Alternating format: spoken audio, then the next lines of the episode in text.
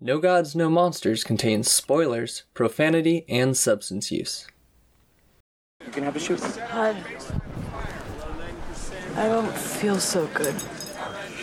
Bart! We've got I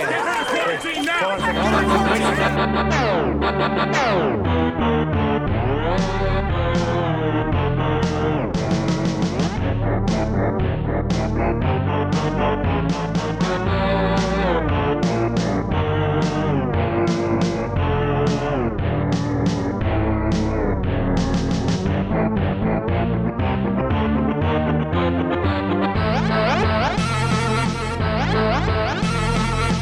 a theory that this this was kind of like a this whole movie was a test for Rob to see if he could handle living in Japan. um, Welcome to No Gods, No Monsters. We're the anti capitalist kaiju and monster movie podcast in a world where no one's coming to save us. I'm Rabbit, I'm Charlie. And I'm Bardo. and today we're talking about 2008's Cloverfield. So we are taking a break from our Godzilla watch through to uh, cover the Cloverfield trilogy. We're going to talk about this one and the next two movies. Is this because I had a a crybaby fit about the last Godzilla movie? Essentially, that was our inspiration, not necessarily the, the sole reason. I didn't remember that being like our decision, and then we're like, okay, we're gonna do Cloverfield. We're gonna do a whole other series before the next Godzilla movie. I was like, oh, I bet that was because of me. we're you're having an emotional outcry and as as good male members of society we just tried to problem solve Yeah. uh All right. Didn't talk to you about it, but we did hear you and we, Yeah. we took action. and we think you're fine now uh so yeah we're, we're covering this then 10 cloverfield lane then the cloverfield paradox and then barto's gonna pick a monster movie for us to cover and then we'll go into terror of mechagodzilla to finish out the showa era and then do kind of a wrap-up showa godzilla episode so you can look forward to those coming out in the coming weeks uh charlie you want to tell us what cloverfield's about Oh boy, do I! Charlie, we need some more enthusiasm. We did this for you, so uh, Oh boy, do I! thank you, thank you. Yeah, we really need to be coddled now because we did the hard work. Rob, not the Rob from our sibling podcast, Tokyo Liz, is a good old fashioned New Yorker who recently got a job as a vice president for a company located in Japan. His brother girlfriend Lily throws him a banging going away party, and his best friend Hud is tasked with filming the jam and then the movie about to take place. During the party, a romantic, life changing disaster takes place. No, I'm not talking about the fight between Rob and his banging friend Beth over their feelings for each other. I'm talking about the kaiju who appears because they're all horned up over the banging Lady of Liberty, Liberty herself. Once the monster appears and realizes it was just a catfish tease, that America had sold them a barrel and closet full of lies of an unattainable dream built on the backs and exploitation of others, that the lady was in fact just a statue, they tear apart and behead the Statue of Liberty, the foreshadowing of how they are then going to proceed to tear apart and behead America, starting in the home of pizza itself, New York City. We follow a small group of Rob and his friends as they try to get to and save an injured Beth during the absolute kaiju chaos that follows, with the group dying off one by one and Rob ultimately saving Beth, but then succumbing to the kaiju terror at hand and ultimately failing his test. Because if you can't survive a kaiju attack in America, how the hell do you expect to live in Japan, the country with by far the most kaiju attacks per capita? The film ends with a dead Rob, a dead Beth, a dead group of friends, a dead Statue of Liberty, and a horned up, ready and raring to go kaiju. Hyped up and feeling fresh over their defeat of the American military. Let's fucking go. It's Cloverfield, baby. All right. Uh, before we go into general thoughts, uh, I thought here we could list any references of anything we looked into for the episode. Um, I read a section of the Kaiju film, A Critical Study of Cinema's Biggest Monsters by Jason Barr. I also read an essay called The Ideology of Disaster Godzilla, Gorillas, and Geopolitics in the Global 21st Century by Jamie McDonald.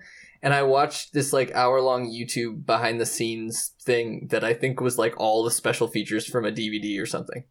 For this one, I th- I was thinking about downloading the uh, the Blu-ray so I could watch the commentary and special features, but um, I decided I'd take it easy and not do that, uh, and just use your Paramount account instead. Um, I read L'Esprit du Terrorisme, which is probably not how you say the spirit of terrorism, uh, by, I don't know if you say Jean or Jean Baudrillard.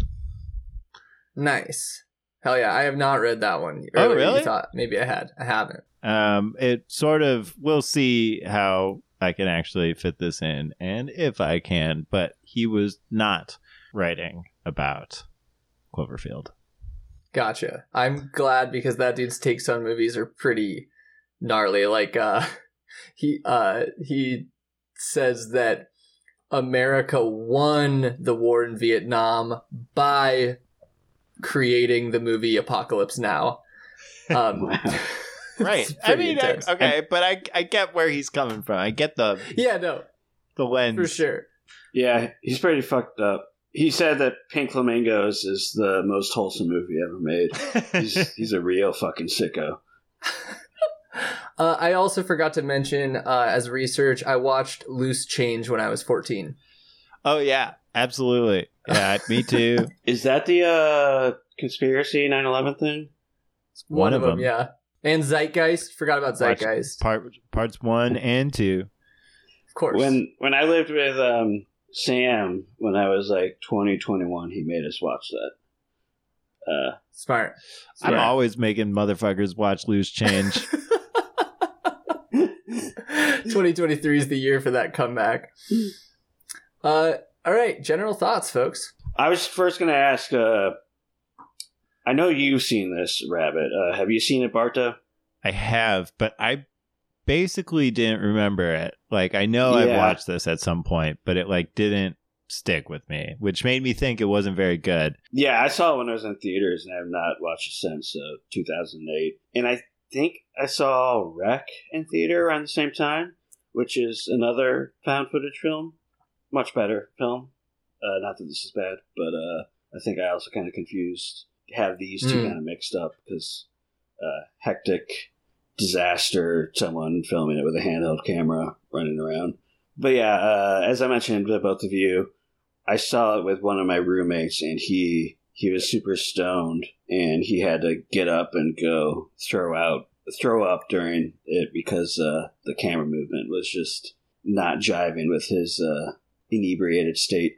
Understandable. Yeah. Yeah. I don't. I don't get nauseous at all from this movie, but I've also never seen it on a huge screen. Um, I watched Mhm. it for the first time two to three years ago when I started getting really into kaiju stuff again, and yeah, I thought it was okay at the time. My opinion has changed since then. But who wants to go first on what you think of it? It was better than I remembered it. There are definitely parts where I'm forced to suspend my disbelief a little bit when I when I look at, you know, this guy holding the camera through all of these situations. Oh Um, yeah, which is fine. Um, and I don't mind that I need to suspend disbelief a little bit. It does the things it's trying to do really well. And I also like, and we'll get into this later, I think, but I th- think the monster itself is doing something very clever um, that I did not notice the first time I watched it. And this time through, it really clicked with me what's going on and what the point of this monster is and what this movie is trying to do. And it like, just to be clear, you're talking about the giant city destroying monster and not T.J. Miller. correct. Uh, T.J. Miller Miller's, Miller's character HUD. Okay, I didn't know maybe he was trying. Good- he was good doing something clarification. Yeah, insidious it is I a didn't good- catch up on. it is weird having an entire movie narrated by the like I I've met so many people like TJ Miller who are just the most awkward guy to hang out Mhm. with and spend time with and it is weird to have an entire film narrated by that guy. Uh, This is our second movie with him. really? Yeah, What else is he in? under underwater. Oh, Mhm. I didn't watch that one. Uh, Charlie, what what did you think of it? Yeah, um, it's uh, not anything particularly special in my opinion, but it's a solid, fun little watch. Some of the CGI maybe kind of go, ah, I fucking hate CGI, but some of it I was like, oh, that's not too bad. Um, in terms of uh, my thoughts on CGI overall. That doesn't bother me as much as a lot of other CGI. The thing with him filming it all, um, honestly, uh, the stuff with the monster itself didn't really bother me, uh, take me out of it at all. But there was a thing or two like that didn't have to do with the monster that he kept on filming that that bothered me. Um, ultimately, I think you know, I haven't watched Cloverfield Lane since that came out on video, but I think ultimately this is going to pale in comparison to that because that has John Goodman and um, one of my favorite songs, I think We're Alone Now by Tommy uh, James and the Shondells. But this is a solid, fun little watch. Good little disaster piece. Hell yeah. Yeah, I remember watching it, like I said, thinking, yo, this was okay. And then I watched 10 Cloverfield Lane and I really liked that. So I was kind of going into this being like, ah, oh, it's like stupid and has this dumb drama, boring stuff in the beginning and then gets into it. And I was so pleasantly surprised. I think now that I've seen so many other kaiju movies, I could see what was distinct and unique about this one. And I mean, I wouldn't give it like fucking five stars, but I really actually loved this movie. Like, I feel like it's hmm. really Ooh. interesting, unique it uh you said it really well barto. It what it's trying to do it does well. Like the pieces the movie feels very tight. The actual beginning scene and maybe it's because i was expecting it to be really long the party but it felt tight. They got all the pieces they wanted to. It felt like it had a purpose. And then like for the subject matter the message doesn't sit with me as poorly as i thought it would. I mean we'll get into yeah. that stuff and maybe with asking some questions here i'll hearing y'all talk, I'll come to different conclusions. But I just, it's genuinely like, as far as like movies that are a ride, this is like one of the best ride movies I've seen in a long time.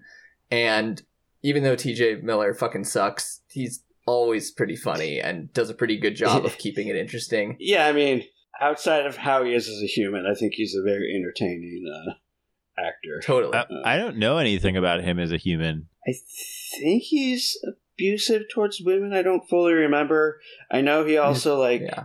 called like a bomb threat on a bus or something. He has a what the hell?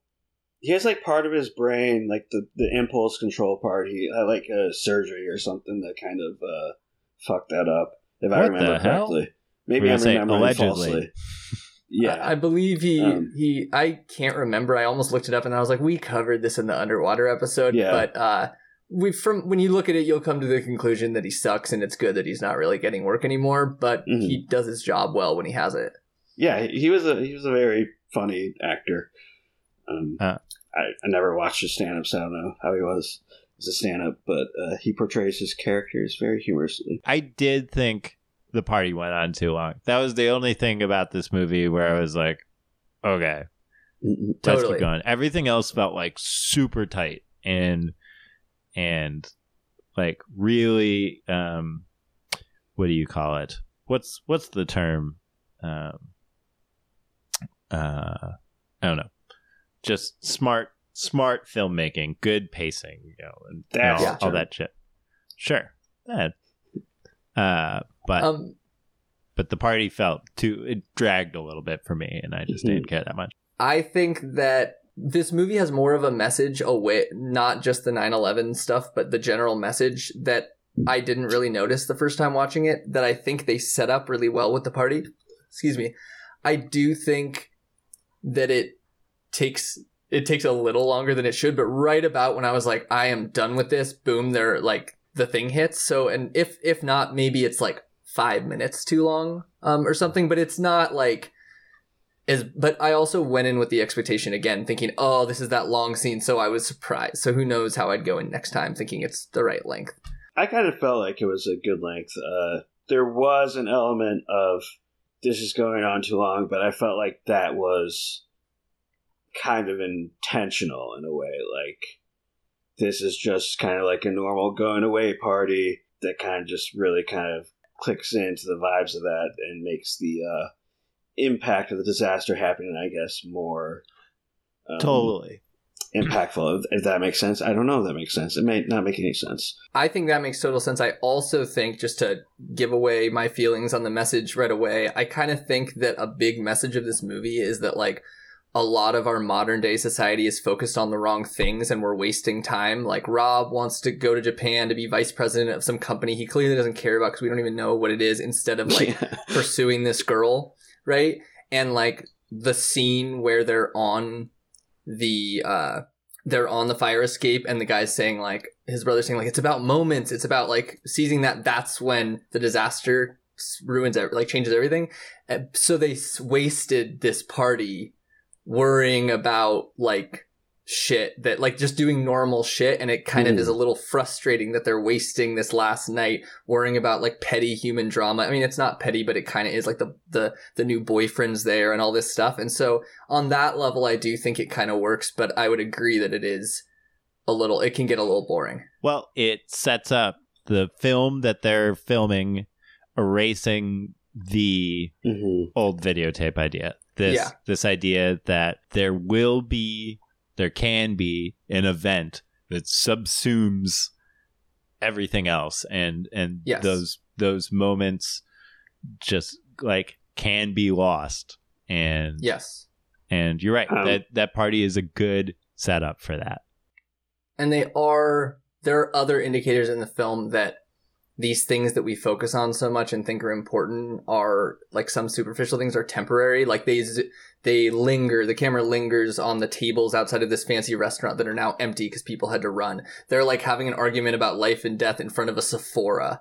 And like it kind of shows you that like oh like everything they're doing is in this world that now is kind of all the things the commerce and stuff is meaningless. And it has it takes on a whole different uh air now you know? It also sets up how HUD is focused on filming anything because Yeah. what I mentioned earlier thing where you know him filming everything and one some things not much related took me out of it was uh, when him and um, Jason are bothering Lily about what's going on with Rob and uh, and she's like okay I'll tell you but turn off the camera. And then he leaves the camera on. Like that makes no sense. This video is for Rob who obviously knows what's going on both of them are being told what's going on whether or not the camera's on. Like why would he like fake turn off the camera and just leave it on? That makes absolutely zero fucking sense. I had scenes that bothered me that he was filming them like in when when rob was sad in the subway and he's just zooming in on him like that bothered me. That one didn't bother me and maybe it's because i'm projecting tj miller onto this character but i'm like he's just a jerk off weirdo who like would get off on that. Like tj miller would do that. So i don't know if that's fair but that's how it felt. But like he's like uh, why would he go tell everyone in the party either? Because he's yeah, like and film himself doing it. and that does that yeah then he films himself just telling everyone. Like why? It makes no sense other than just uh they want to be able to show this in the movie. And since the whole movie is through the eye of the camera they have to have him doing that but it makes no logical sense for him doing that I- don't I took it i don't as- see your i mean I- you're I arguing that he's just kind of character an building. uncaring dick but I, he doesn't seem like the character that would just be like I'm gonna do this thing that Rob's gonna be all super pissed at me for, um, and show him all the shit that I'm doing. in my head canon because there were no moments in between him like going up to someone and telling him because we're assuming again that this is like this is just a video card this is just straight through in my head canon the only way i could explain this because i was hung up the same way you are charlie is he got his on and off mixed up at some point There was a part where I thought that. I don't know if that part was it, but there was a part where he was supposed to be doing interviews and he was turning it off and being like, Do you want to be interviewed? Okay, ready? And then it would switch and be like, Do you want to be interviewed? And there was a mm. part where I thought that was happening. I don't know if that fits in it. Yeah, I don't Um, know. It was just the because I was equally like, why would you show this to your buddy? But yeah, unless that he just got his that on could make some mixed sense. Yeah, I, I wish I could remember if that was before or after the part you're talking about, Charlie, because I know that does happen at some point in the party. And because he, they're emphasizing, I don't know how to use this thing. Which button is it? It's not my Mhm. thing. And then that happens. It also felt kind of weird that Rob is like, "Oh, you're you're not taping over my tape, are you?" Like that. That's really important to me. It, it felt kind of weird. Like, how did his brother and Lily get this camera, and why mm. were they given this tape in it?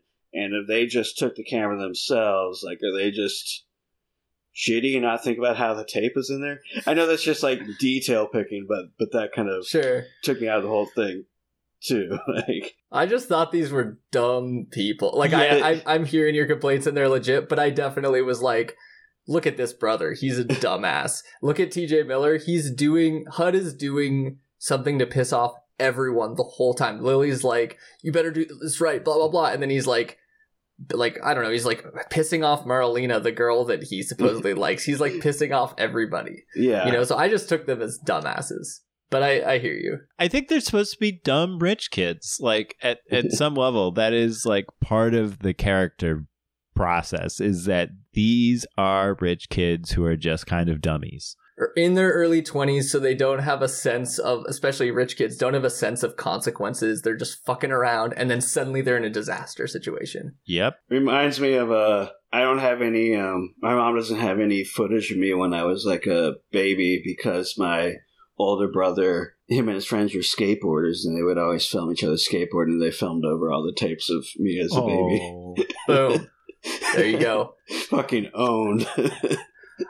uh, i want to point out that hud is such a great name for the narrator heads up display Oh, yeah. Very clever. that's that's very clever i had- liked I had that that thought too. I never knew what HUD meant. Thank you. The more you know. Yeah. So, yeah, this is the smart people's podcast, people. We teach. we teach we uh we have teachers in our lives and we funnel that through this podcast to teach you and each other And that's what this is all about teaching Jesus.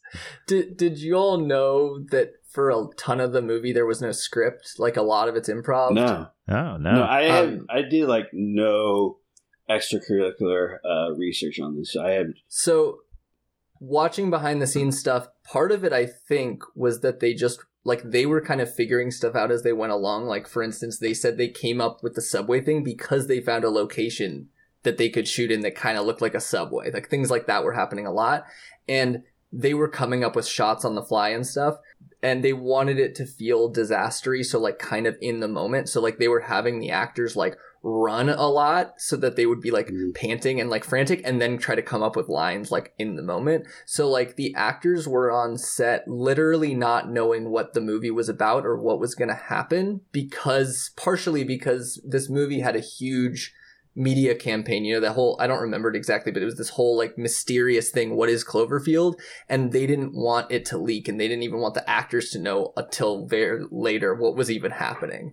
Um, which paints it a lot differently than me. And I will say they did a good job. I had no idea when I was watching. I was thinking about how masterful the camera work was, and it's Oh yeah. it's wild. Yeah. I mean, th- and again, some of it, you know, like it, again, it takes like a leap of faith going from the very yes. kind of like amateurish filming during the party to like what we have going once the disaster is actually going on and he's being very intentionally unintentional i guess Mhm. but like really it still is like very well done it is great camera work, and and especially if they're just kind of like running around doing it then amazing. It's super sad because uh you know hud you get this idea he's really directionless and doesn't really have anything planned out for a future. And here his best friend or his main man as they say in the movie is uh the slang would dictate um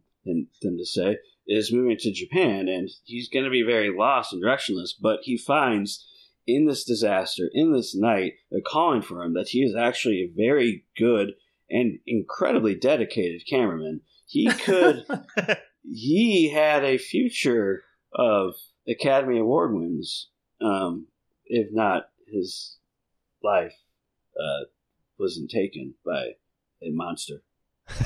Uh, so one of the things when making this is they were talking about how they had to get the camera people to film worse. Like they had to figure out how to stop making them so smooth and so professional looking to make it look more on the fly. But also they will get into some of this stuff. I do want to go back to characters for a sec before we go too deep in this stuff, but they were like studying 9-11 footage and other disaster footage and trying to mirror those kind of movements yeah um I mean, there was stuff in can tell. there. I've, you know, I've watched a lot of 9/11 footage more than I probably should, and there is stuff in there that like was really reminiscent of the real Yeah. shit. Love for you to say things that get us flagged by the FBI. Uh, they're watching it too. It's fine. Uh, the He, he's basically helping them out. yeah, I'm basically I'm a real patriot. Uh, but in that way, particularly in those like initial scenes where they get out of the building Yeah. and there's the dust and the but Yep. it is it's kind of a lot for me. It was kind of I was Yes. feeling a lot of shit and I'm like I'm watching this this movie that feels kind of like a stupid ass just Totally. like d- dumb person movie, but I'm getting a lot of feels from it, and it's because it is really tracking from the the stuff that I Totally. saw then. I was just gonna piggyback that that shot with like all the dust and the, the air is just completely clouded by dust. Uh, that felt very very effective uh, to me. Totally. I want to talk a lot about 9/11 stuff. I just want to get character stuff out of the way if Let's that's cool. Yeah, Mhm. Um, because I don't have much left. I I thought generally everybody did pretty good. Rob was kind of boring to me, but I I liked. Yeah. I liked Mm. that they were. I didn't give it credit the first time that they were stringing anything together, and I liked that they were stringing together this like, you know, this shit isn't important around us. Find people you love, be together. That kind. I liked that. It's a sappy thing, but they did it like pretty masterfully for it being like a flowing found footage disaster film. Mhm. I thought I'm a sap and a sucker, so that stuff always just makes me tear up. Um, totally. Which I, I tear up super easily, so that's not that in Same. itself is not a huge endorsement. that's good to know about you, buddy. I'm I'm gonna I'm gonna hang on to that piece of knowledge. Dude, I just to throw it out there, yesterday both oh my god, what was it? Both Star Trek, uh DS9 and what was the other one? Uh, was it The Last of Us? Anyway, I I cried during two things yesterday alone. I'm with you, Charlie. yeah, yeah, I'm a super easy. Doesn't take always always start to tear up during movies. Oh, he's crying I was now. watching. Uh, no, I'm not. It's laugh cry. It's it's the it's laugh crying. yeah, watching everything everywhere all at once uh, with my mom last week. Like there were a couple times I'd like, oh, I'm gonna start crying. I'm gonna start crying. I had to stop myself. Which I don't even love that movie. Um, I, I like it, but uh, but yeah, it, I'm, I'm I'm a sap. I'm a huge sap, and uh, the emotional Totally. points in this hit hard with me. Um, but yeah, I mean, I, I like the the dynamic between Beth and Rob. That's you know just a classic uh, dynamic, and I think they did it well. I, I thought it was all all the relationships and stuff were done well. Nothing particularly unique or anything, but all the actors portrayed them well, and they were they hit the notes that they were meant to hit. They all felt like a a recognizable group of people. Mhm. Like totally. obviously Rob pulls them to do extraordinary things because he has this revelation about what's important Yeah. or whatever. But like they don't do it except I'm going to say except for the the scene where they're going up the the tower and crossing over to the other tower. They don't really do anything very well, which I Oh, no. I kind of dug. I kind of like Yeah, they're liked normal the- people. that they Yeah. just fumbled their way through it the whole time. and totally. as a result, uh, you know, everyone died. But Ha- having an action hero would have ruined this movie. Yep. So Lily survives theoretically. Br- She gets in the helicopter. oh alone. right, she does. Um, Yeah. Which brings me to one my biggest complaint about the characters is that there's nothing directly egregious, but overall, I don't think women are treated super well in this movie. The M- Marlena is the second funniest and most interesting character, and as soon as that dust scene happens, the rest of the movie she's just like helpless, coughing, like needs help.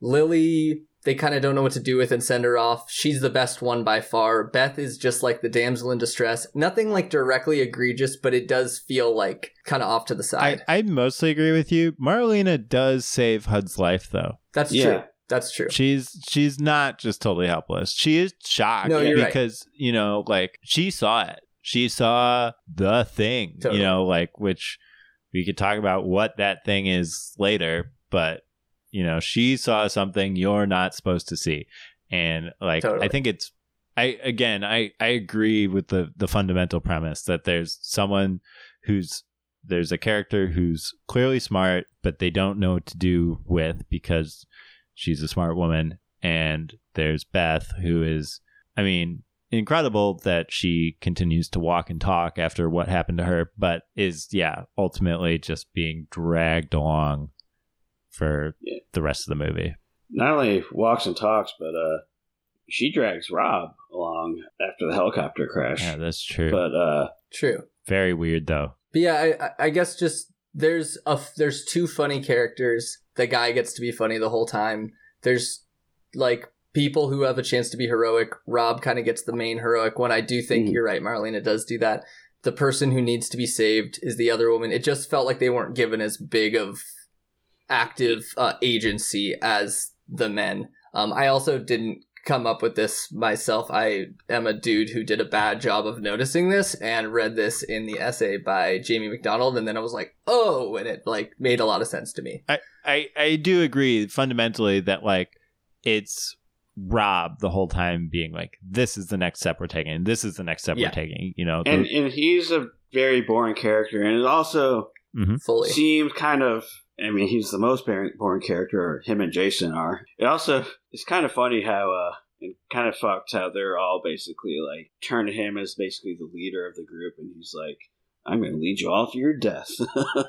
and they're all just like, okay, we don't know what else to do. um, I kind of like that.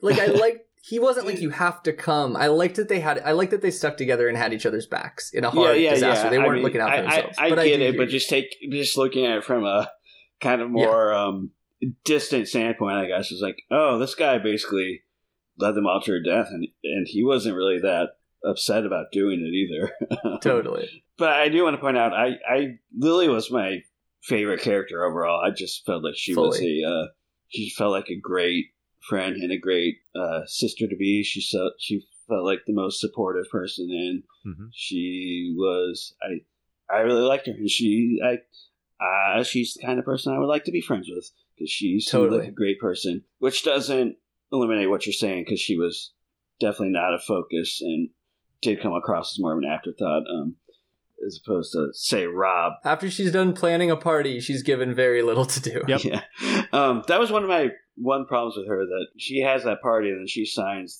that task to uh, Rob's brother, and it's like he should be able to enjoy the party more than just going around filming everybody. True. um, Good but, ass uh, point. in in her getting away in the helicopter, I, I kind of felt like that was not necessarily just like not new and to do with her. I forgot what you said, but just uh, the filmmakers I think wanted her to survive, and so that was a way to separate her and make sure she lived while the rest of them were doomed. I could see that. Yeah. We started talking about this already, but the the filming and like kind of its unique style. There's so much to talk about with that. Like, you know, the found footage thing, sometimes I feel like it works, sometimes it doesn't. Sometimes it feels like Troll Hunter. I love that movie, but the found footage aspect feels almost inconsequential. Not totally, but like in this one, it is essential and it really feels like what makes this movie I don't want to say like American, but like its own thing. Like its own mm. take. You know, there were a lot of movies about 9 11 after 9 11. Now, first of all, this feels, this is the most. Makes more sense than before 9-11. That's true. But in those, like, you know, seven or eight years after the event, there were a bunch of movies that were, like, really looking at it. You know, there were two movies, uh, you know, the Nick Cage, there's, I think, just called 9 11, and the other one was Flight 93. Flight 93, yeah. Yeah, I saw that in theaters. War of the Worlds was very much like a 9/11 movie. I had that written down here as uh, to ask you all if you all thought that was a 9/11 movie because yeah, That I haven't seen it yet. I heard it's very good though. It's but all right. I've always heard it was a 9-11 movie. I've never seen it. This is the most the closest one to like this is the Godzilla to Hiroshima Sure. to you know a Cloverfield to 9/11. But the choice to make it a handheld does this thing for me at least where it's make giving me um how would you put this like watching actual footage of the event, which was almost all hmm handheld cameras and things like that. You know, there was obviously news cameras too, but mostly handheld stuff. And it does this thing, and this movie does it really well, where it gives you memories of a thing that you were not a part of. Mm, Gives you, like, makes you feel as if you were a part of this event itself. And this film really does a good job of doing the exact same thing and making you feel part of not only the Cloverfield event, but like 9/11 itself. You know, it's it's there's like a transference kind of happening here. which is one of the things that made 9-11 what it was like it's called the first like prime time disaster or whatever because there was so much camera footage and it like it you know we all remember where we were and stuff not just because it was a horrific event but because of the viewpoint could put you there Yeah. But I think there's something really interesting that they do with the monster. Instead of ramping up the tension when the monster actually appears, it does the opposite. It takes it for me from this thing where I kind of feel like, you know, if I was like a a person who like felt strong, strong things about 9-11, you might be like, can they film this movie? Like these, some of these images are like, we are doing Yeah. like disaster porn to a certain extent. Yeah, and you're like feeling all of these things, you know, all these people walking around the streets covered in dust, you know, like incredibly evocative of like a real mass casualty event.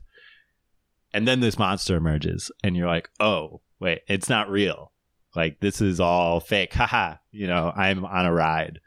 And it, it has this weird effect of like bringing you back to your chair and not like, Hmm.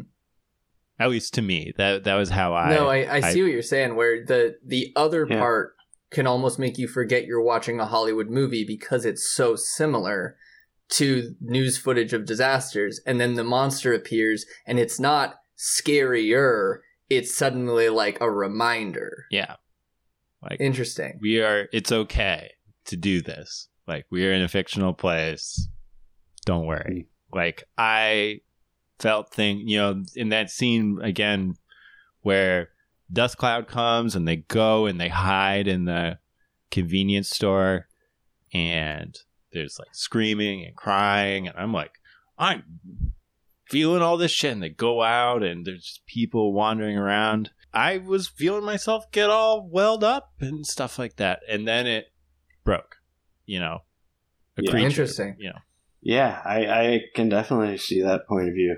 And that's the defense of when the CGI is bad, that that even uh, takes you out even more. And I- you're like, i almost brought that up when you said it but that you know and I wish it was better. And- you know, I I wish it wasn't made in 2008. I wish it was made right now.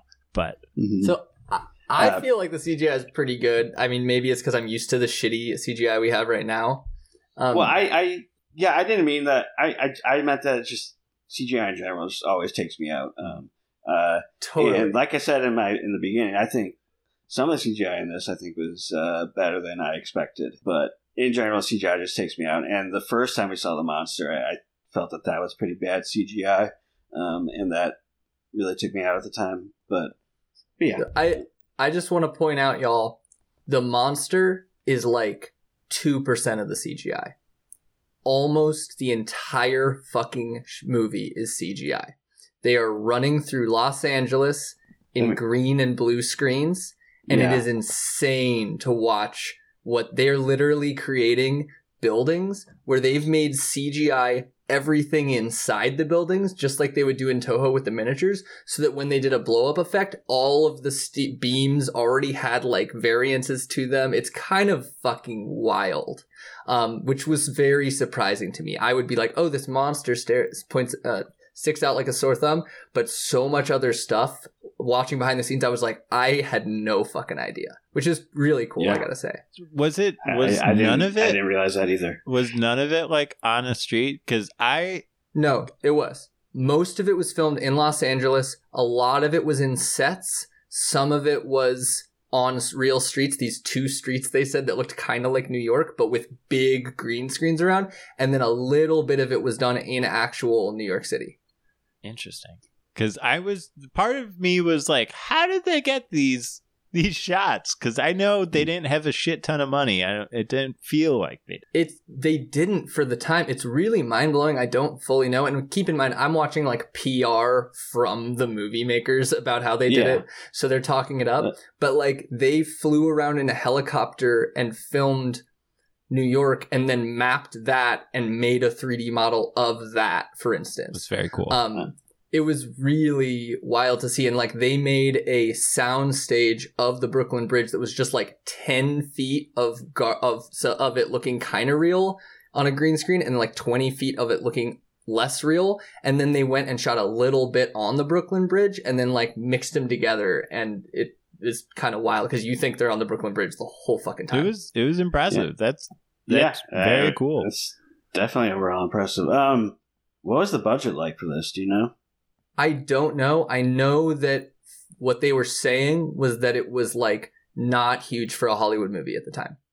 Um, and I know they came in under budget, which is why they were able to add some stuff later. And I do want to throw out just some interesting stuff. Like there was so much in the movie they didn't know what it was going to be. So like they had a scene where they're all running up to meet the military at the end, and then they all like missiles hit a building and they all run to the left. They didn't know what was going to happen. They tried taxis crashed and so they ran away. Like they hmm. all they knew is that our actors ran away and they tried a bunch of things and were like, oh, the missiles looks the coolest. like there's a ton of that in the movie, which hmm. does make it so that you can. It's not like you have to do good CGI of a taxi falling. You can do what will look good. And I think that probably covered up where they were lacking. They could do what would look good. So J.J. Abrams is a producer on this. Yeah. What was he at this point? Obviously, he had Alias. done Lost. Uh, like, I what else couldn't. I couldn't say. I don't really know. I think that's was like I read a couple like reviews, contemporaneous reviews of this movie, and everyone just mentioned Lost. Okay, He, and obviously he did the Alias soundtrack. before Lost. That's what got him big. Yeah. Okay. Well, I mean, but no, the first thing that got him big was he did the soundtrack to Night Beast when he was 16. Hell yeah. well, he was like, I know he was like Steven Spielberg's pro like protege or something. He was underneath Steven Spielberg and like stuff. I don't, I don't know why I know this. I think I've watched too much Star Wars stuff. if anybody um, wants to watch his first credit, Night Beast by Don Dohler, a low budget, super, super low budget alien movie where he did the soundtrack when he was 16. Hell yeah. I gotta say though, one thing is such a fucking J.J. Abrams move is to make a movie that is supposed to be based in New York and is supposed to be referencing the biggest disaster to ever hit New York and to name it your exit on the freeway in Santa Monica, California. like Is that, That what is- Cloverfield is? Yeah. Yes, which I grew up four towns away from Sa- uh from there, so I know that exit on the ten. And it's like, are you kidding me? That's what he named it off of after. I, I, I- yeah, I was wondering what the name was for. It was Like, I just figured it was like He just liked it. a part of New York. Um, nope, part of Uh, L.A. where they film most of it. like it's such a fucking Hollywood dipshit move. yeah, it makes me so mad. Hollywood liberals. I, the uh, Nothing compared to our New York City liberals. the uh, what Like was it Woody called? Allen. the excuse they made for it in post, I think. So I, I also read a little bit about the like alternate reality game that they had people play as the viral marketing thing. I don't remember any of this going on, But but I don't remember that. I, I, just remember the website.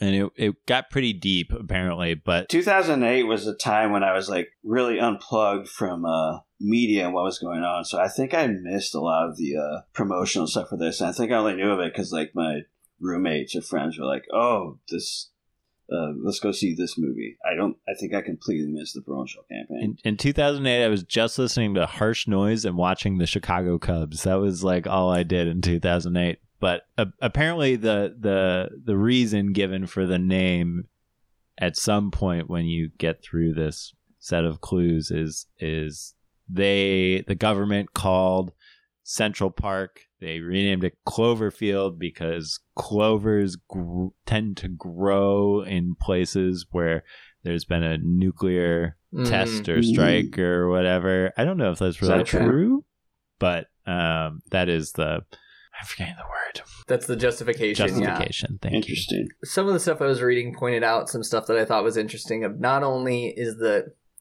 like okay, the camera is supposed to be reminiscent of people on the ground during 9/11 and things like that, but it's also there's also this theme of cameras, right? There's so many times where you're actually watching him filming a TV in a store or him filming other people holding their phones up filming and it's part of this like post 9/11 mass of information and like suddenly being in all these this different way to like see like on the ground footage and stuff that how did they put it i want to here we go from the ideology of disaster by mcdonald uh, Cloverfield does not simply replicate amateur footage of 9 11, but emulates the relentless amalgam of images and video that made up the ideological battleground of the war on terror.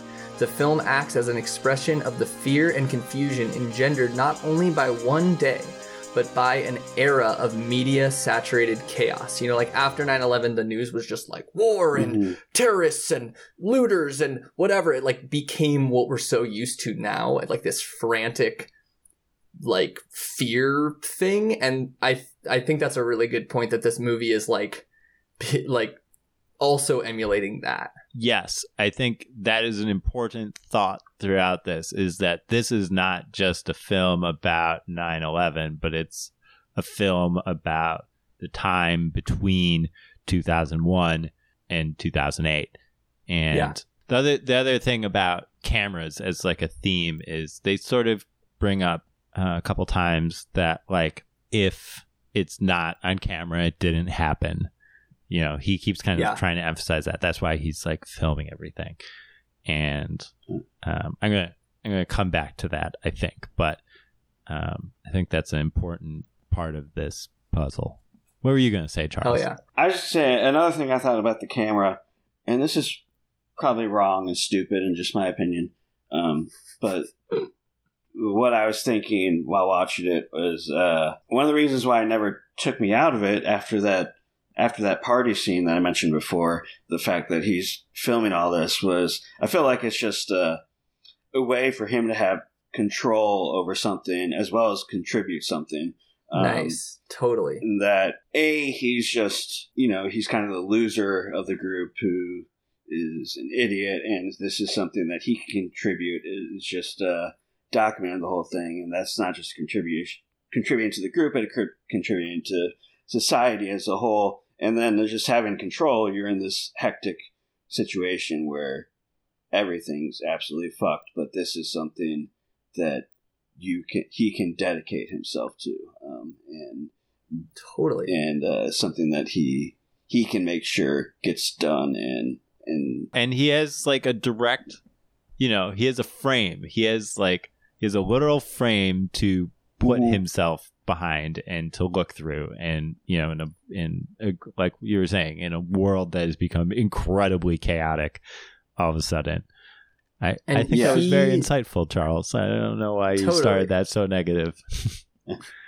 He also uh, yeah I, I fully agree. And thinking about that makes me think that he like he has very little control about what happens to him but he has a lot of control of what uh, like what he experiences he doesn't have control but what other people experience he has control of. Like what is Mhm. going to be the viewer's take on this for sure. He also probably sees that as he's the other group and this is the way he can contribute.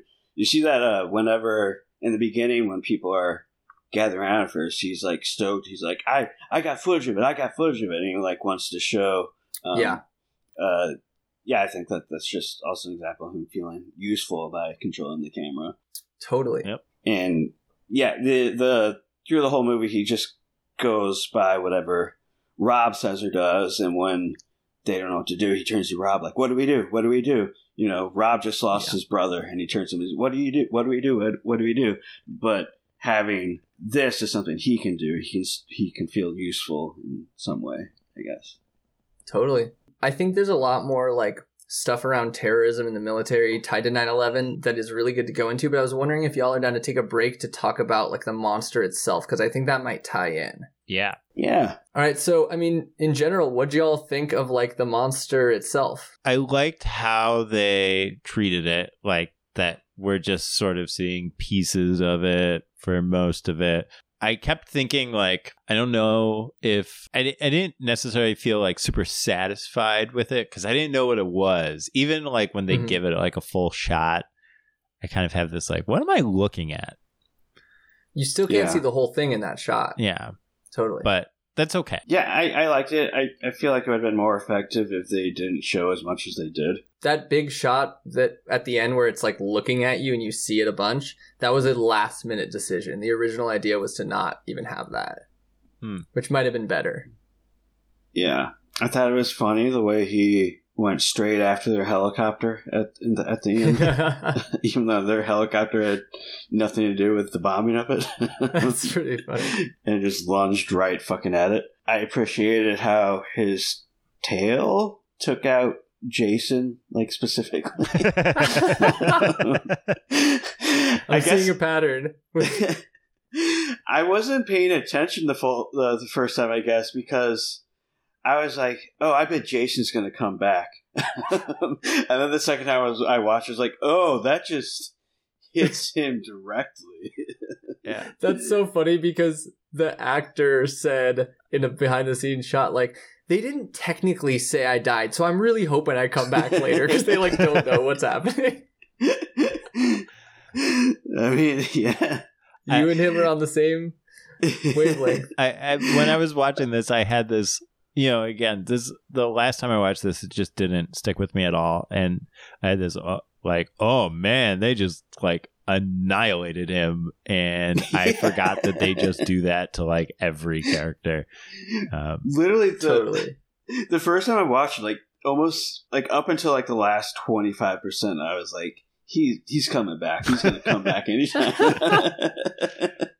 but yeah, I, That's amazing. I I like the big guy or gal Uh, or whomever. I very effective at Mhm. at being very destructive, and I like his lice or whatever. totally. I like how invulnerable he is to the United States military. A lot yeah. like a lot like Iran. Um, uh, in, in not Vietnam. not a, that's not not a good point for sure. yeah, I I his design has never like grabbed me, but I the more I look at it, the more I do appreciate like that it's unique mm-hmm. and it kind of makes sense as like you know what can you do that's new? And it kind of makes sense like if there was something from a totally different world how could it move and still make sense but look very different? And I I do like that. One thing I thought was interesting was that uh, when they were designing the monster, they decided instead of being like raw power, they wanted it to seem like f- afraid and like it was just freaking out afraid, like it didn't know where it was. And their idea of it was that it was a newly born infant. Like it just is here and it's trying to figure out existence, but it's in New York City. Um, which begs the question, holy shit, if this is the infant, what's the mother, right? Like the parent. Maybe the the small ones are the parents. Maybe they just get smaller. Well, okay, well that that throws a whole new wrench in it because I just assumed that those were baby ones, but no. I, I think they're like parasites. That's what they. I was with you, Charlie. That's why I made the Minilla jokes. Maybe it wasn't on on recorded, but like, uh, their baby Minilla's falling off of Godzilla. But um, in all the behind the scenes footage, they call them the parasite scenes and the parasites. Oh, which interesting. you know that doesn't mean that's what they are just because people were told behind the scenes that's what they were. But it was interesting to hear that um, Mhm. kind of very Godzilla 1984 situation. Oh, right. What a fucking nerd thing to say. Yeah, I'm, I'm guessing they're they're kind of more insect like than uh than the big one, huh? yeah. Yeah, Um, yeah, and then they have that. Do they cause her to explode? Or do yeah. The okay, I, I wasn't sure. bite. Like, did the military blow her brains out, or did the or did the bite just cause her to explode? Well, we see a dead soldier rolling past who like had exploded as well. Like okay. stomach was open up. So I had a thought about the critters that they were Don't call them that. Don't call him that. There is already a movie called Critters, and they are cooler monsters than these. I had a thought about the gremlins Motherfucker. and they I they felt to me and this was just a feeling. I don't have too deep to go on this. They were anthrax. They were like there was it was like this this like time bomb thing going on where there was like oh my god we need to get this person away from everybody else. You know they are they have been you know uh, a essentially a package has been delivered into them not just you know because she got bit and she was fine. She was walking around. You know it's the same thing if you had gotten like bla- opened your mail and gotten blasted with a, a thing of powder if you didn't know what the fuck that was Oh man, but I hadn't thought of them on this level, but like it looked like the pop could hurt others. That's why they were freaking out. And so like oh man, like suicide bombers, like the the bite is ideology. Um I'm not saying that's what it is, but like when you if you paint it with what do they represent if this monster thing is the thing that caused 9/11, that's where my mind went. that that makes sense too yeah but i just thought of it because after they leave after the military man escorts them out of the base to go do their thing which was very strange but um they there's just the big like barrel with the uh biohazard symbol on it Mhm. sitting out there which again made me think we have this like this other type of emergency is going on Well, they were in hazmat suits when they pulled her into that Right. like Yeah. room. You're right. That is very anthrax vibes. Yeah. It's crazy how this is like barely even a plot point. um, Yeah. When it's like this could so easily just be its own movie. yes And Yes. it's like they barely even recognize it. Uh, It it did feel like they just needed more action. Yeah. Um, I'm not even, I mean, I think it's even just kind of cool how it's just, I don't know, maybe it kind of adds to the hecticness of it. It's just like, wow, there's this huge other fucking horrible thing going on, and uh, we're just going to get a fucking glimpse of that and go back to dealing with the, the big dude. gotta get Um, beth Totally. Yeah. That's uh, a good point. but yeah, it's just it's weird how it, they barely acknowledge it at all, other than the fact that one of the main characters dies from it. Totally. R.I.P. Marlena. For real. Yeah. What's that actor's name? She's great. I don't remember. I don't know. I really name. like her though. The party Um, party down like gal. Liz. Liz. Oh, that's what Caplan or she's from. Party Down. Um, Party Down and Mean Girls. Oh yeah, and Mean Girls. Yeah, yeah.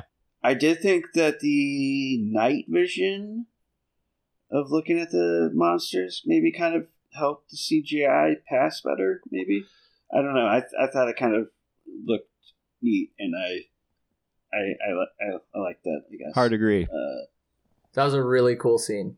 yeah, Smart use of the fact that this is like a diagenetic or whatever you call it camera.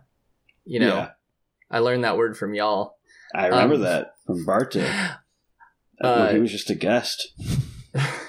super smart um yeah when so when i was thinking of this movie as like okay this is 9-11 so this monster is the terrorist okay. And then i was like i was kind of one of the big questions that i had is like what does it mean the fact that like this monster isn't necessarily given like there's no other side of the story right? The monster doesn't have like a political ideology that they're carrying out. I think it was funded by the U.S. government to uh, cause uh, um, a resistance towards the Soviet Union. Hud does speculate on in that. Afghanistan. yes wait he, he says maybe the government made it i don't read the papers Yeah. full on Huh? yeah Yeah, I, I was kind of wondering about that because there there's a huge explosion and then all of a sudden the monster's there. But I feel like if it came from the sky, like there would have been some more footage and knowledge of people reporting that it was seen coming from the sky or something like that, especially off the coast of New York City. they Uh, mentioned the ocean as a possible So there is all this backstory about where it came from. Like huh. what? Which right, well, let me- I- let I, me don't make- think matters because it's not in the text of the film, but it does come from the ocean. I want to hear that. I want to get through my my thought first, if Okay, that's cool, yeah, and then I want to hear the Uh, yeah, sorry for the you real off. shit. No, you're good. Um, so yeah, when I first watched it, I was kind of like, okay, this is really cool. It's doing a good job of getting our point of view from 9/11, but it's not doing a fair job of getting the other point of view, right? This is just a monster wreaking havoc for no reason that we should be afraid of, and I was kind of pissed off about that. But I will say from like reading stuff on it, I think if they are trying to make a movie that is just our perspective in the moment, they they actually do a good job of the monster being like, you know, you it's hard to define it because you barely see it. You see it in little snippets. It's kind of confusing. Where did it come from? You don't know if you can beat it. The military is very unable to deal with it, right? They're constantly like like the military and cops have no idea what they're doing. They're totally out of their depth, just like in the war on terror.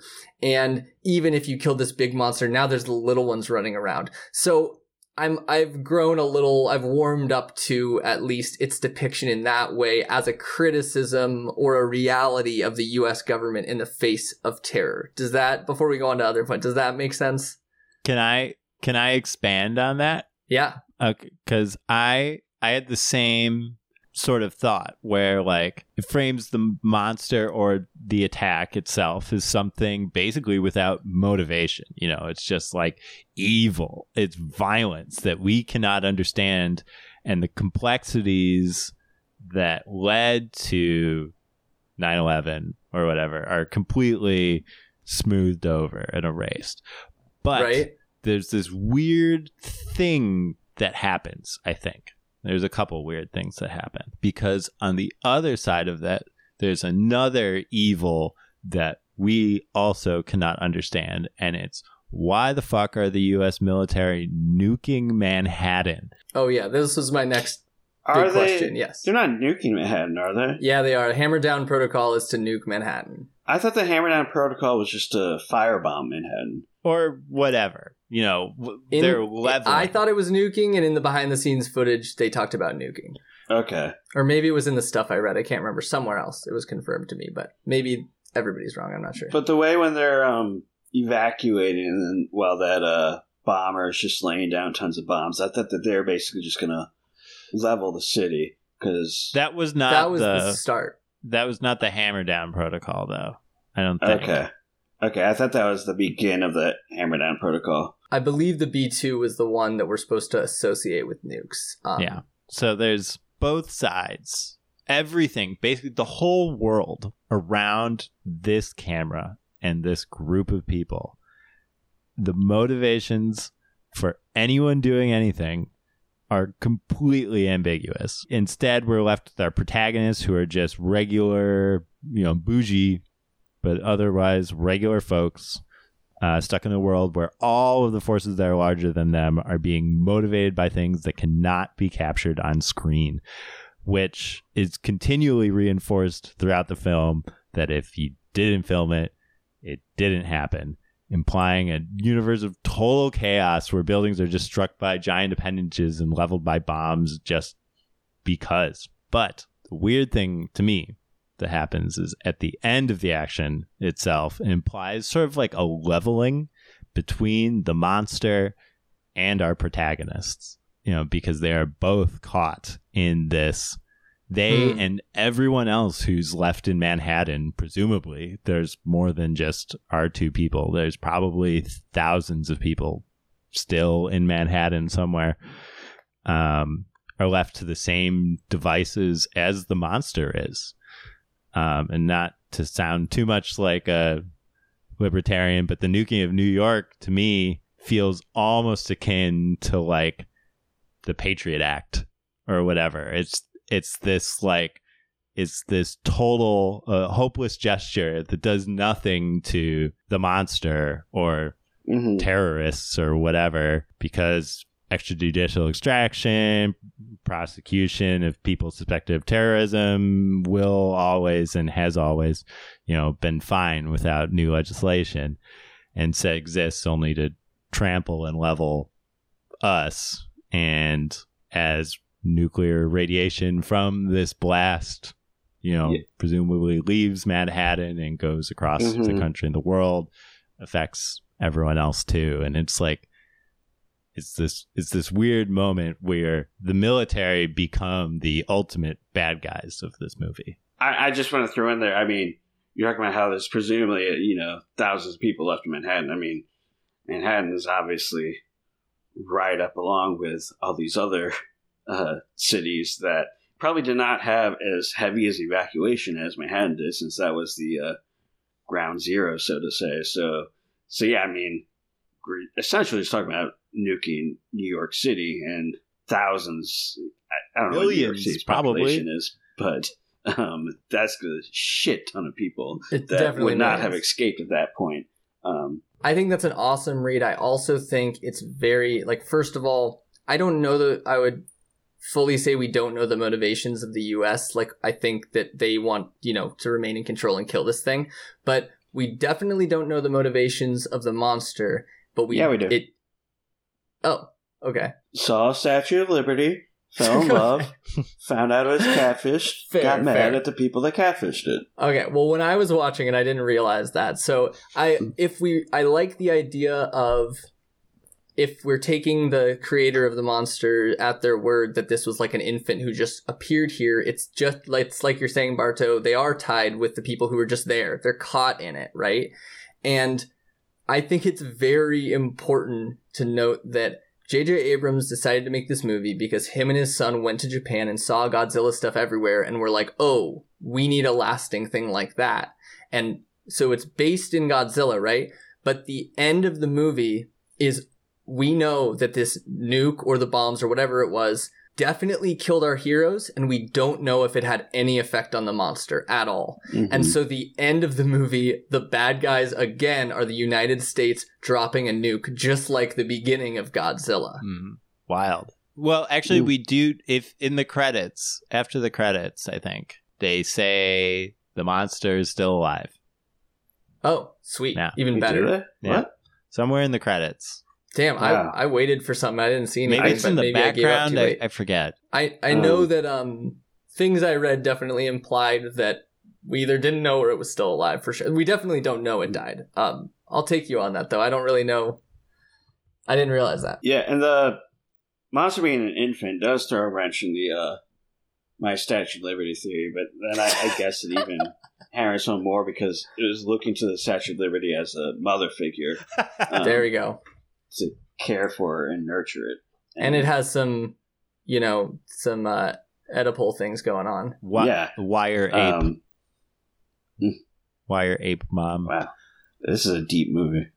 I liked this other quote from uh, uh, the Ideology of Disaster by McDonald. Um, if Godzilla embodied the power of nuclear annihilation, Cloverfield's monster is emblematic of the insidious fear of fear itself that characterizes the war on terror and its global media coverage. Like the the ending of the movie, the thing that does them in is a reaction of fear to this thing. Mm.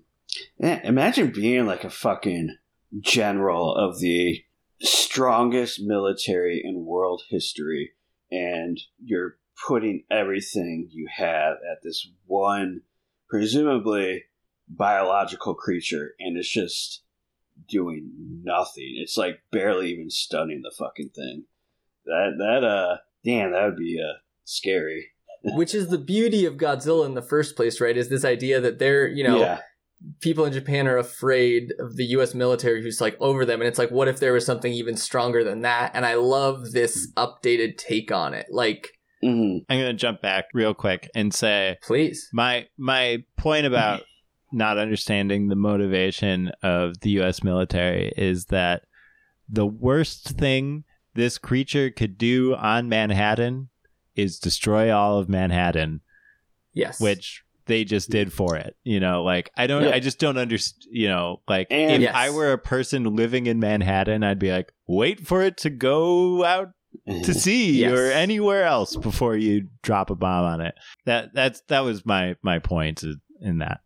Oh, I fully agree with that. It's like using the death penalty to stop murder. It's like the worst thing that happens is murder. Maybe bad But- analogy, but you know, we do, we overcorrect a lot and make things worse. Right. But at this point, um, the government was in control by uh, Republicans, so they were probably okay with uh, part of New York being wiped out. to prevent the election of Barack Obama. yeah. like we haven't talked much about how the military is depicted other than this ending, but throughout the movie, I mean, they're most of the time, except the one good cop, which I do think is a liberalism of this movie, that there's one good military person who helps them. But other than that, they are stone walls. They are just saying, move along. If you don't have it, move along. We don't have information. They're ineffective. Uh. they're outmatched. And it's very, feels very accurate as to what it probably looked like when we sent all these people over to the Middle East into the wrong country to kill the wrong people for the wrong reasons. You know, they didn't know what they were doing. They were ineffective and hmm they sucked at it and they didn't treat people like people. it, I I mean, at one level, it very much had this feeling of like, oh, they're just doing their job. Everyone's just doing their job. And Totally. like, you know, that is Yeah. obviously like a shitty thing to be doing. But it it was nice to watch a movie where no one was valorized. Like no military people were Yeah. valorized. Even the cop who or the guy who like showed them the way. Yeah. To me was like I, I don't know. I didn't think of him as like there are good people in the military. It was just like this is a, a decent guy. You know, like Um, not like Totally. uh, a mark on the institution itself. Sure. And like, if you tell me that I'm about to watch a 9/11 monster movie made in the two late 2000s, produced by J.J. Abrams, I thought that it was going to be so bad. Thinking deep, I was like, "Oh Mhm. God, I got to dig into this. It's going to be so bad." And yes, there is the fact that the monster isn't given agency, and that is a is potentially an issue but I will say for what it feels like they're trying to accomplish, it's actually pretty awesome. I'm just thinking this was made like. So this came out in 2008, so I guess presumably it was made, you know, throughout two, 2007. So the end of Bush. So maybe there's just like, a, yeah, I mean, at that point there's, there's a lot of resentment and uh, anger and looking back on how we handled things at the time. And uh, it feels like it was very kind of well funneled um, into this movie. Uh, while if J.J. Abrams had made this in you know, 2003, it would probably look very different. Or 2023. in Um, 2023. and as Roger Ebert said about the original Godzilla, it was the Fahrenheit 9/11 of its time. he did say that.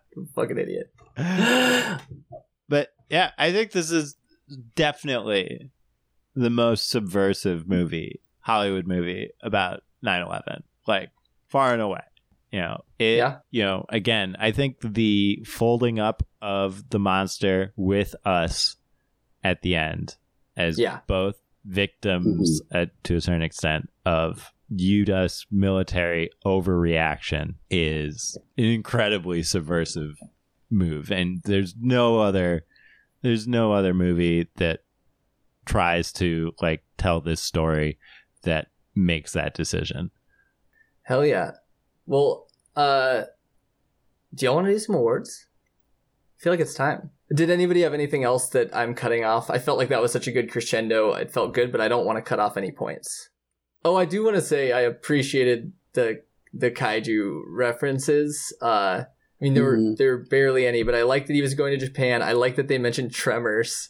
That was great. But when did they mention Tremors?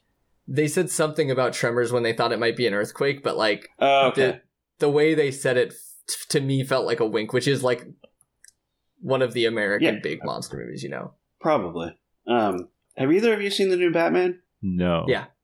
Is it good? I really liked it. I mean, it's a Batman movie, so you have to go in being like, "This is propaganda," but on the scale Mm-hmm. of propaganda, it was, it was my favorite Batman I've seen in a long time. I saw it the night it came out, and I thought it was great All right. I for a Batman movie. Like all Batman Yeah, movies I- are inherently fucking stupid and fucked up. Uh, yeah. Anyways, that's the only other movie I can think of by this director. So I was just wondering. oh, I didn't realize it was that director. Yeah. I forgot it. Yeah, no, I did know that. Matt Reeves. Um, I really liked when I was watching like the PR behind the scenes stuff. I was like, I like this guy. I feel weird that I like this guy. He seems legit. He seems kind of grounded and chill and really excited. Yeah, I mean, probably was really stoked. This was, I think he had done a little bit before this, but like super low budget stuff. So this is probably like Oh yeah. he get he gets to work with the guy who did the soundtrack for Night Beast. It was 25 million um, USD was the budget, which is pretty small. Oh, uh, th- yeah, this was a very creatively made movie. I gotta say. Mm. Um, Barta, did you have anything else you wanted to bring up? Just just I'm just preparing my brain for for my awards. I know I know where I'm heading. Cool. Uh, dumb cop of the week. When they're first, when they come out of the subway and they make contact with the military, and the military, the soldiers take him to the base, and then they're all like hanging out and talking. And he's like, ah, I'm gonna go find this lady, whether or not you can help, blah blah blah. You can shoot me, you want to stop me, and then all of a sudden, uh, Marlena is like, oh, I'm feeling like shit. My eyes bleeding. My eyes bleeding. And they go, oh my god, she's bit. We need to quarantine her. If being bit is a known thing that you need to be quarantined for, why was not the first thing that happened when the military came across them like, or any of you bit? We need to search you for any kind of fucking bites. Especially with this obviously sick and fucked up person with huge fucking wounds on her hmm. shoulder, both Yes. front and back. Like, Charlie, that is my dumb cop of the week. The military for not checking for a bite as soon as they find people. like that's insane.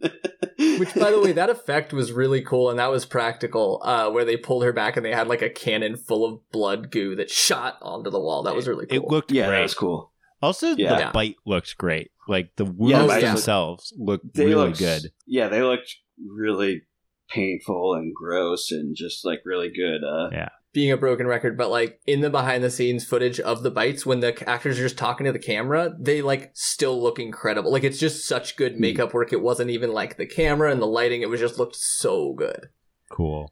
Oh, that reminds me. Sorry, I did mean to mention. Uh, they tried to use puppets for the little ones, and it looked so bad they had to switch it to CGI. But they had full puppets. Oh, of cool. The cricket I- things. yeah, And- I, I bet I bet I would have liked it more.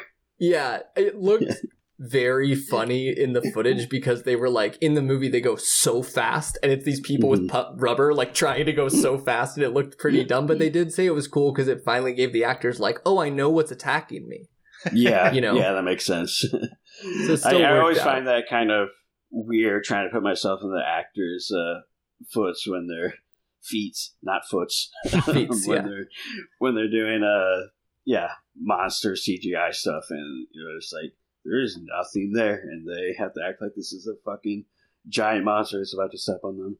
Uh, totally But so yeah, I bet that would help a lot if you actually have something physical to go off of.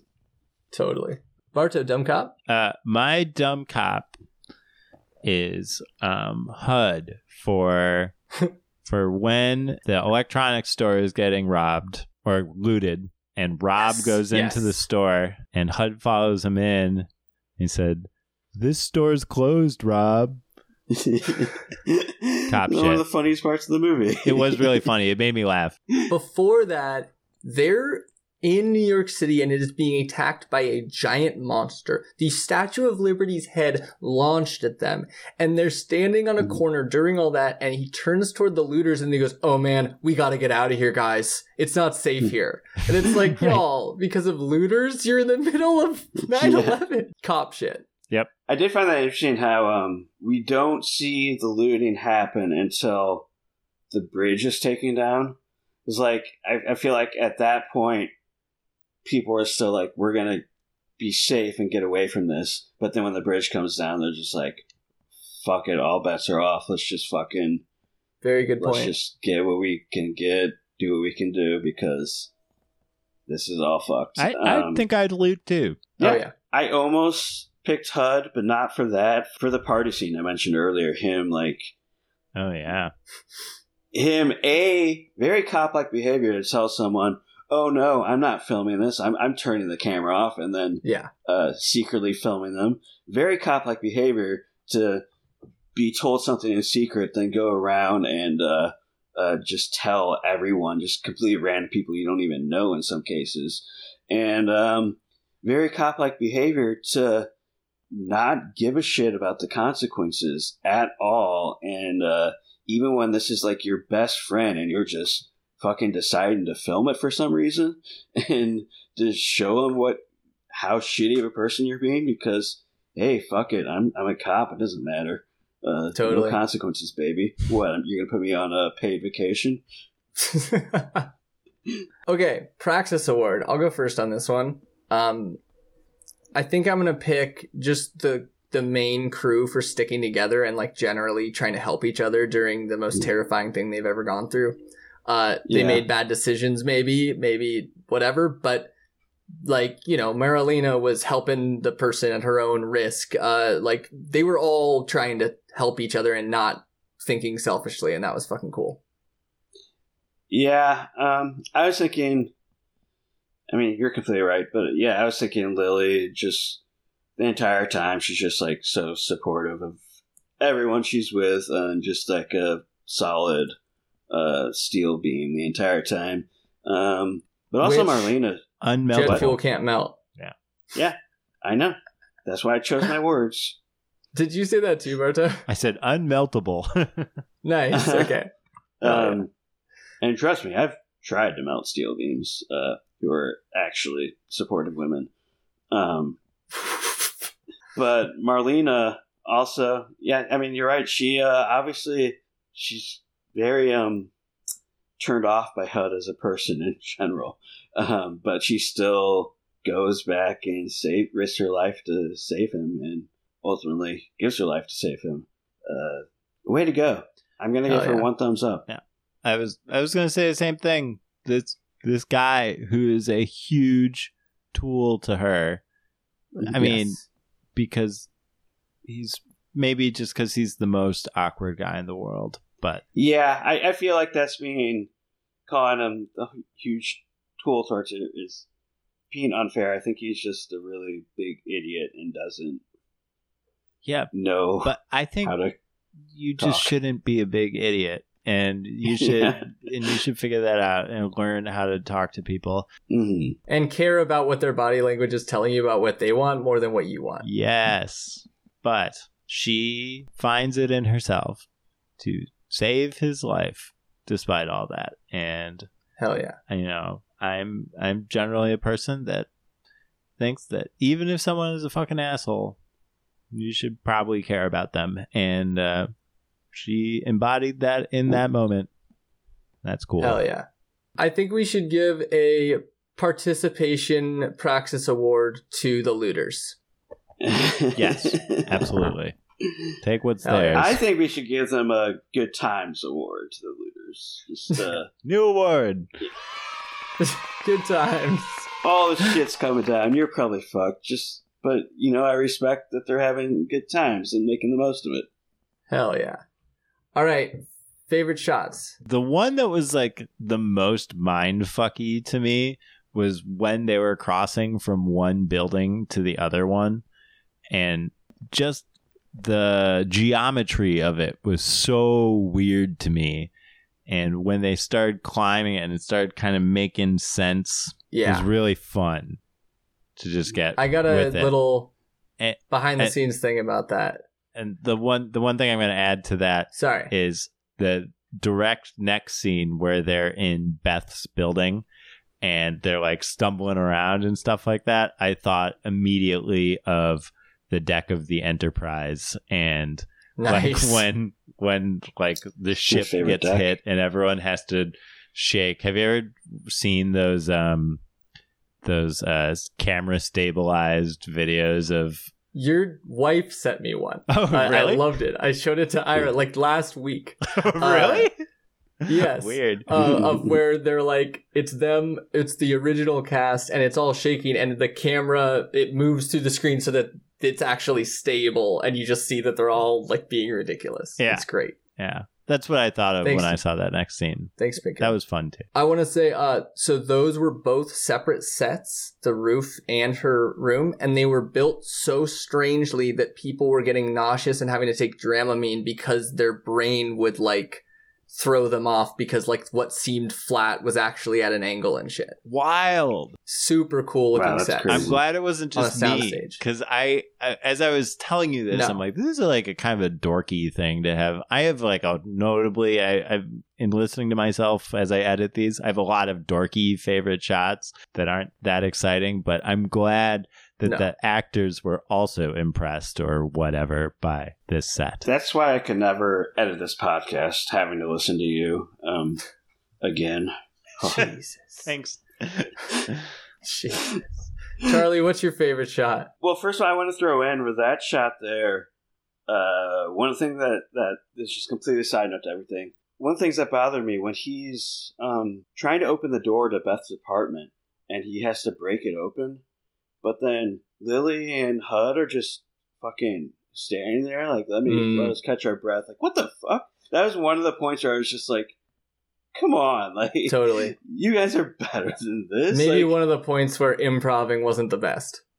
Yeah, because like, we were Totally. talking about how supportive they are of each other, which they are, but then this one point they're just kind of like, ah, you got this breaking the door down by yourself. Um, that that kind of seemed uh, wrong to me.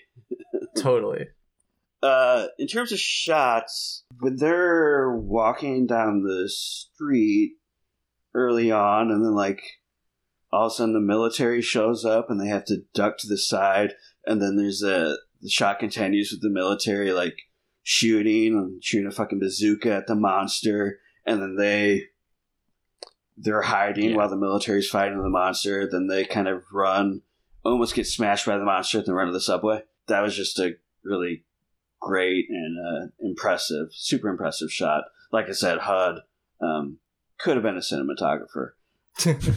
And um, Children of Men vibes. yeah, I, that's what I was Oh, about to say. It reminded me really of that uh, famous shot in Children of Men where it just, yeah, Where- ducks in and out and all that shit. Where everything happens. It reminded me of a lot of Yeah, playing The Last happens. of Us, the first one.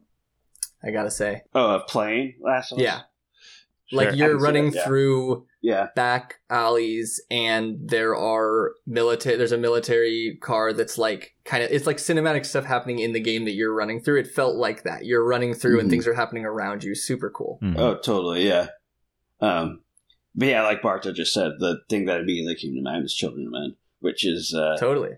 very, very high compliment. yeah. Yeah, that is a banger. Mm-hmm. Uh, Charlie, you good or do you have another? That's it. Sweet. Um, I mean, that's just a follow up. Uh, the next one that came to mind was the in the subway, the night vision shots of the monsters. Yeah. Good call. Hell yeah. Um, I had a couple or a few. Uh, two of them are just some of the coolest destruction shots that I thought were framed really cool. One was when the monster is like busting his head, like stumble. I like that he's stumbling around a lot, and I love that he like stumbles into Grand Central Station, and in the back is like the Chrysler Building. He's just knocking these landmarks over, and it's just a really well done effect. Um, I really liked when they bomb him and you think he's dead and he like tries to catch himself on a skyscraper and scrapes down like stories of stuff with his hand. It's super cool. And then I did like the shot towards the end when they're like climbing, they're running out from like below something up a ramp toward the military and it's so bright up there that they're like silhouetted and it's like they're running toward the light at the end of the tunnel but you don't know like is this good or is this like this terrifying alien presence of the military that's actually imposing Mhm. and it's very good it's very like symbolic When was that last shot you said when they came across the military for the? towards the end right before they get in the helicopters i think Okay. Oh, I thought you you were talking about when they left the subway, and there's That's what I was thinking. no no sorry it wasn't when they left the subway that was indoors this is like outdoors they're going up a ramp and there's like military cars up there with headlights so it's super oh, bright oh, you're right. Same sort of thing. Okay. It, interesting 'Cause- that Yeah. they they use the same like the military is this like I don't know I don't know what you would call it. The uh, shining light during a time of chaos and darkness. Yeah, but or or is it a cop light or is it a UFO light? Like yeah, it's this it's bright so it's it's intriguing but you can't tell what it is cuz it's so bright so it's scary. Yeah. It's a shining light of hope. But yeah, when they first came up during the subway and they came across the light of the military, I was like, oh, wait, is it daytime now? They've been on the subway so long, it's daytime? And no, the military is just a shining light. all right. Uh, how would you all rate this, Charlie? Why don't you go first? Why me first? I don't know. I just sometimes I'm like, who should do it, and we wait and wait. So I was just picking somebody that didn't go first last time. I think this is a very well done movie that, as we said earlier, it hits the notes it sets out to hit, unless they set out to hit a perfect movie or a particularly great movie, which I do not think it is. But it's a it's a solid good movie that I think is a good time, and um, there aren't really many faults with it. It's it's it's it's it's, it's good fun stuff. It's a good kaiju movie. It's a good uh betrayed by America and it's fake Statue of Liberty movie. Uh, it's a good movie about someone being tested whether or not they can live in Japan. it's it's I'd say it's a solid. Uh, biggest fault is there's no great star from St. Louis in it. there's no there's no great. Uh, I think we're alone now. Um, so I will give it. I'm gonna give it a a I don't know a dog. That's great. Yeah. Hell yeah. Give it a dog.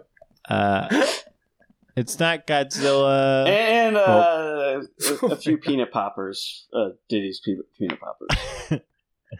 I haven't given those out for a while, and I have like a huge stash of them now. That's kind of built up, so I need to Start handing them out. get rid of them.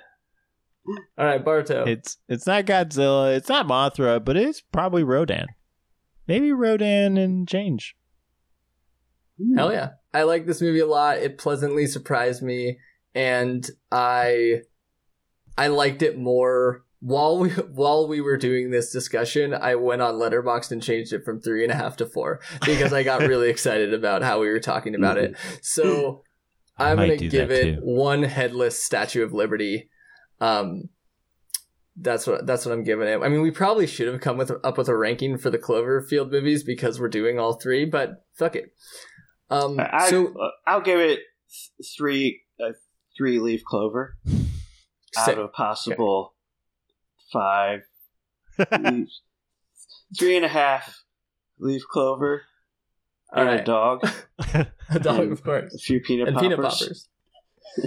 um, okay, the question for you all. So we have this movie. We're gonna watch the two sequels, but the two sequels like may or may not be connected. We'll have info on that when we get to them.